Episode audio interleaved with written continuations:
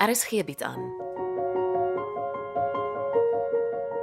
Ou liefde roes.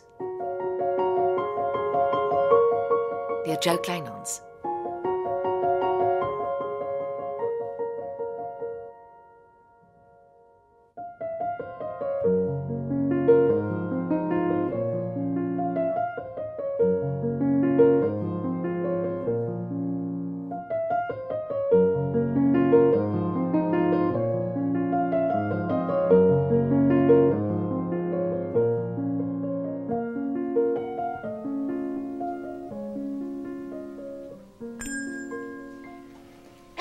Middag Resou. Ek het nie geweet jy en Adalou ken mekaar nie. Julle gesels lekker. Ja, sy help my soek na Tilly Visagie. Ons het kontak met Tinkie Roo, haar suster in Australië. Andries Roos se eksvrou. Ja, sleg ding wat nooit 'n sent onderhoudsgeld betaal het nie. Ai, hulle is jare gelede al geskei. Die seuns is al mooi groot. En hulle speel goeie rugby vir die Brumbies. Baie mense glo hulle sal eersdaags vir die Wallabies uitdraf. Dis amper toemaaktyd. Sal ons iewers gaan koffie drink? Goed, ek wag buite.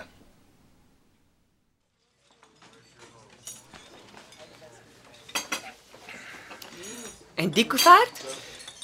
Ek het 'n foto van Michelle Maree saamgebring. Sy is afgeneem by 'n baie duur kinderwaandjie.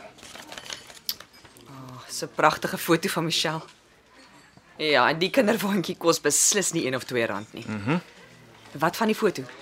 Bux Maree se regterhand by die kelders is Quentin Geduld. Mm -hmm. Sy seun is 'n onderwyser op die dorp. Hy is getroud die naweek toe Michelle weggeraak het. Ek het gehoor Michelle het teruggekom vir die troue, maar volgens Bux het sy nooit in Wingerdsvlei uitgekom nie. Goed, kyk mooi na die foto. Dis geneem die Vrydag voor Michelle teruggery het Wingerdsvlei toe. Die kinderwaandjie was die Geduld se trougeskenk. Quentin Geduld Junior se aanstaande het hulle eersteling verwag. Sy verwag nou hulle tweede, sy was by my in die apteek. Ek was by hulle aan huis. Ek het my as 'n verkoopsman voorgedoen wat kinderwaandjies verkoop. Resou, dis oneties. En natuurlik wil sy toe nie 'n kinderwaandjie koop nie want sy het klaar 'n baie spoggerige kinderwaandjie. Resou, wat sê jy? So, ek vra toe so ewe of ek 'n foto mag neem van haar saam met haar spoggerige kinderwaandjie. En hier is die foto. Maar my maggies. Dis presies dieselfde kinderwaandjie wat Michelle vir hulle as trougeskenk gekoop het. Maar hoe is dit moontlik as Michelle nooit hier was nie? Dis waar dit interessant raak. Volgens die geduld het hulle die kinderwaandjie by Bux as huweliksgeskenk gekry. Ag nee, jy's nie ernstig nie. Ja. Hou die foto stand, Angie. Dis die beste bewys dat Bux maar het deur sy tande lieg. Michelle was hier, maar sy het dit nooit tot by die geduld se troue gemaak nie.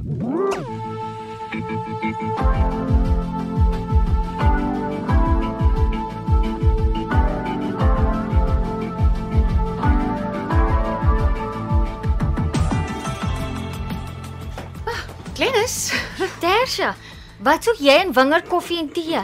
ek bestuur die plek vir my ma. Florence wat oor by Kweek en Koffie. O, oh, ek sien. Uh ek en Florence maak nog steeds die saak teen my ma vir jou onregmatige afdanking. Ag, los. Dit gaan net nog meer moeilikheid maak. Het hulle genuine by jou en Florence se blyplekke ingebreek? Ja, groot skade. Nie so seer gesteel nie, maar goed gebreek asof iemand baie kwaad was. Het hulle weer? Nee, sy het nie 'n idee wat hulle gesoek het nie. Tersha, ek weet van die pakkie. Jy weet wat? Dit was 'n Buxmarie se fancy kar waarmee Dennis rondgery het. Dis hoekom hy op my rusbank moes slaap. Ja, dis dit. Maar die goed kom oorspronklik van Buxmarie af. Maar hoekom verbrand julle nie die gemorsie? Florence sê sy het, maar wie sonder vir ons glo? Jy moet sommer die goed vir Buxmarie vat. Maar dis 'n moeilike man. En nou werk hy en Sergio Fratelli saam. Ah, oh, dis bad news. Ek hoor Dennis is darm weer gelukkig om vir Buxmarie te werk. Praat van 'n nuwe kontrak en 'n nuwe bakkie. Hm, sien is glo. Daai man lieg of hy in die politiek is. Sit. Ek is nou weer by jou. En jou pa? Is hy okay? Ek ek het die lers gelees. En dankie dat jy hom help, maar moet net nie ter wille van my pa jouself in die warm water laat beland nie asseblief. Ek wil weet of dit help. Ek weet nie, maar alle bietjies help, nie waar nie? Ag, ek dink so. Rousseau was by Andries. O, oh, dit was lelik. Ek het doodstil in my kantoor bly sit. Ek het so benoud geword. Dis of Rousseau moeilikheid soek. En daar is niks wat iemand daarin kan doen nie. Dit klink seker nou nie mooi nie. Maar ek wens Resou wil liewer sy ry kry voor hy seer kry. Jy moet my help om die regte kos te kies. Hæ? Ek het met my diet begin en ek is serieus om dit te maak werk.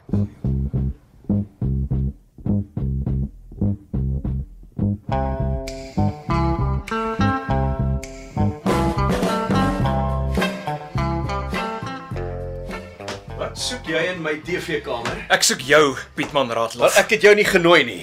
Herken jy hierdie goed op die leunstoel, hè? Wie gee jou die reg om in my goed te krap?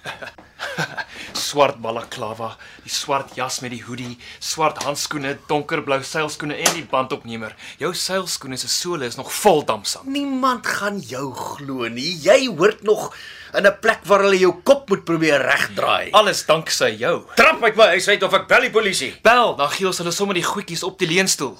Ek het dit sommer klaar in een van jou draagsakke gesit. Hierdie goeders gaan nêrens heen nie. Hey! Moet nooit weer jou rug op my draai nie, jou vark. Ons twee gaan 'n entjie ry.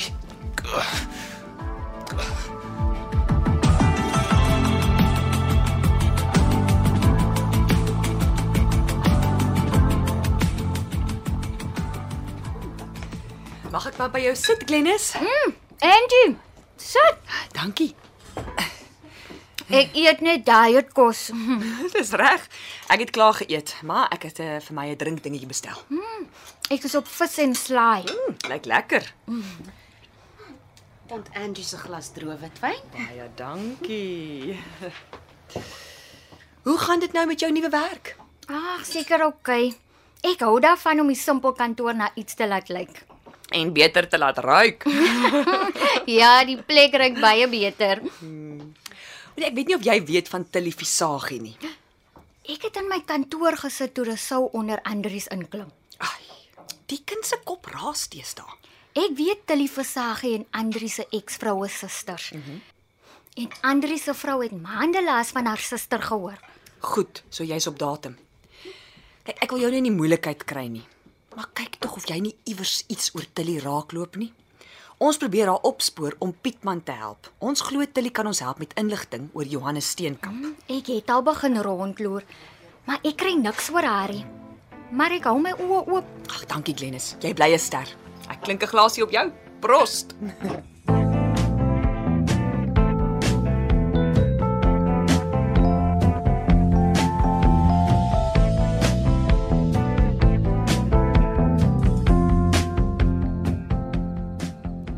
mag my nie teen my sin aanhou nie. Hoor wie praat. Voel dit lekker om aan hierdie kant van die tralie ek te sit, hè? Die polisie weet van die huis. Toe maar, teen die tyd wat die polisie hier opdaag, het jy lankal jou rekening betaal Wat 'n rekening? vir die ontvoering van Resou, Resou. Jy gaan nie meer wegkom nie. My vliegtuigkaartjies gekoop. Alles is gereël vir my nuwe lewe. Daar is goed soos uitleweringsooreenkomste tussen lande. Slim Jan, hoe minder jy praat, hoe kleiner is die kans dat jy met jou pas in die tronk beland. Jy het my eerste ontvoer. Ek wil maar net hê jy moet voel hoe dit voel. Stop die malligheid. Hoeveel keer het ek jou mooi gevra om my te laat gaan? Sover my kennis strek, het dit gebeur. Jy is vrygelaat. Ja, na jy my vol slaapelig geprop het, wat jy skelm by Adel Lou van die apteek gekry het. Jy lyk kwansy's aan slapeloosheid. Die huwelik tussen jou en Tersha sou nooit uitgewerk het nie. Jy was bang Sonja los jou sodra Tersha by die deur uitstap. My ontvoering was jou patetiese poging om jou huwelik te red. En dit het Boggerol gehelp, het dit? Jy 'n paar hoofpynpille. Gelukkig nie. Geniet jou slaapie in die donker kelder. Resou, ek vra jou mooi, laat my gaan en niemand sal ooit hiervan weet nie. O, maar ek wil hê die hele wêreld moet weet jy is die blikskorrel wat my ontvoer het. Dis hoekom ek Wingerds vlei toe gekom het om jou skynheiligheid aan die kaak te stel. Dit gaan niemand iets goeds doen nie. Daar is een sinnetjie wat die psigiater oor en oor herhaal het. Konfronteer jou vrese, Resou, konfronteer jou vrese. En nou weet ek, dis die regte ding om te doen. Ek is nie meer bang vir jou nie, Ratlof. Maar jy gaan proef wat jy aan my gedoen het. Wag, wag, wag, wag, wag, wag, Resou. Kom ons praat die ding deur. Nee, Pietman. Nou gaan jy die hele nag luister na die bandopname wat ek spesiaal vir jou gemaak het. Dit gaan oor en oor speel. Geniet dit. Pietman Radloff bly weg van Tersia. Besef jy nie dat jy elke keer as jy naby haar kom, haar lewe in gevaar stel nie? As jy regtig lief is vir haar, sal jy baie ver weggaan en nooit weer terugkom nie.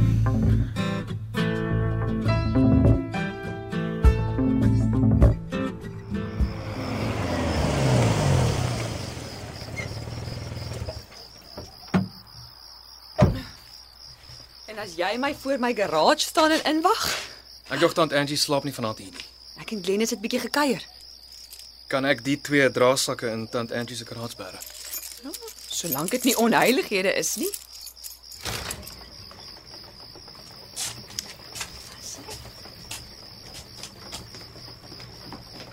Daar is net 'n paar persoonlike besittings wat ek nie in die karavaan wou los nie. Ja, die skakel is daar by jou. Sit die sakke sommer daar in die kas agter. Die kas deur is nie gesluit nie. Dankie. Dit help. Weet jy al ehm um, wanneer jy terugry? Volgende week. Ag, ons moet ietsie gaan eet voordat jy ry. Ja, ek sal kyk hoe my dinge loop. Rousseau, jy's bleek. Is al fout. Dis die lig in die garage. Dankie. Uh, ek moet ry. My motor staan om die hoek geparkeer. Pas jouself op, kind. Ai. Nee, wat, hy is nie homself nie.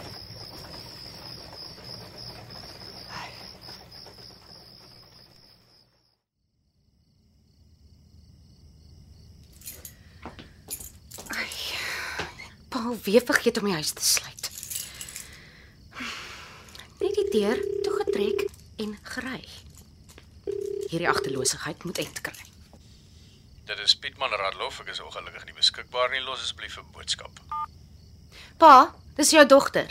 Ek staan in jou huis wat jy alweer oopgelos het. Bel my. Ek is moeg, ek wil gaan bad en slaap.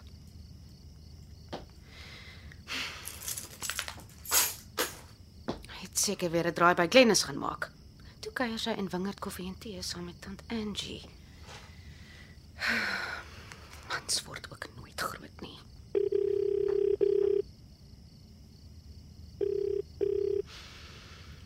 Hallo Tersia. Kry jy nie vanaand my nie? Vriendin, is my pa by jou? Hoekom sal hy hier wees? Toe maar los. Die huis staan alweer waawyd oop en hy is nêrens te sien nie. Ag nee man. Hy is seker gou kafee toe. Seker maar. Ekskuus ek het gepla.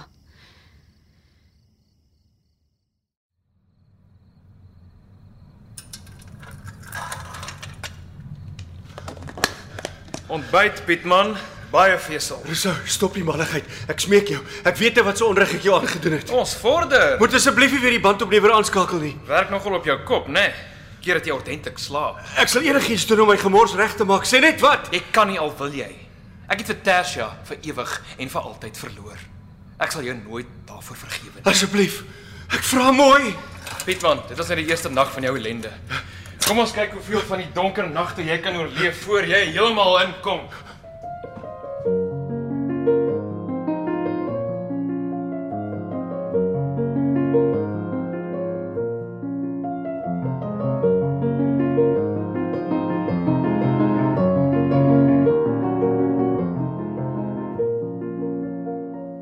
Was Ou Liefde Roos deur Jo Kleinhans. Cassie Louwers behartig die tegniese versorging en is in Kaapstad opgevoer onder regie van Frida van den Heever.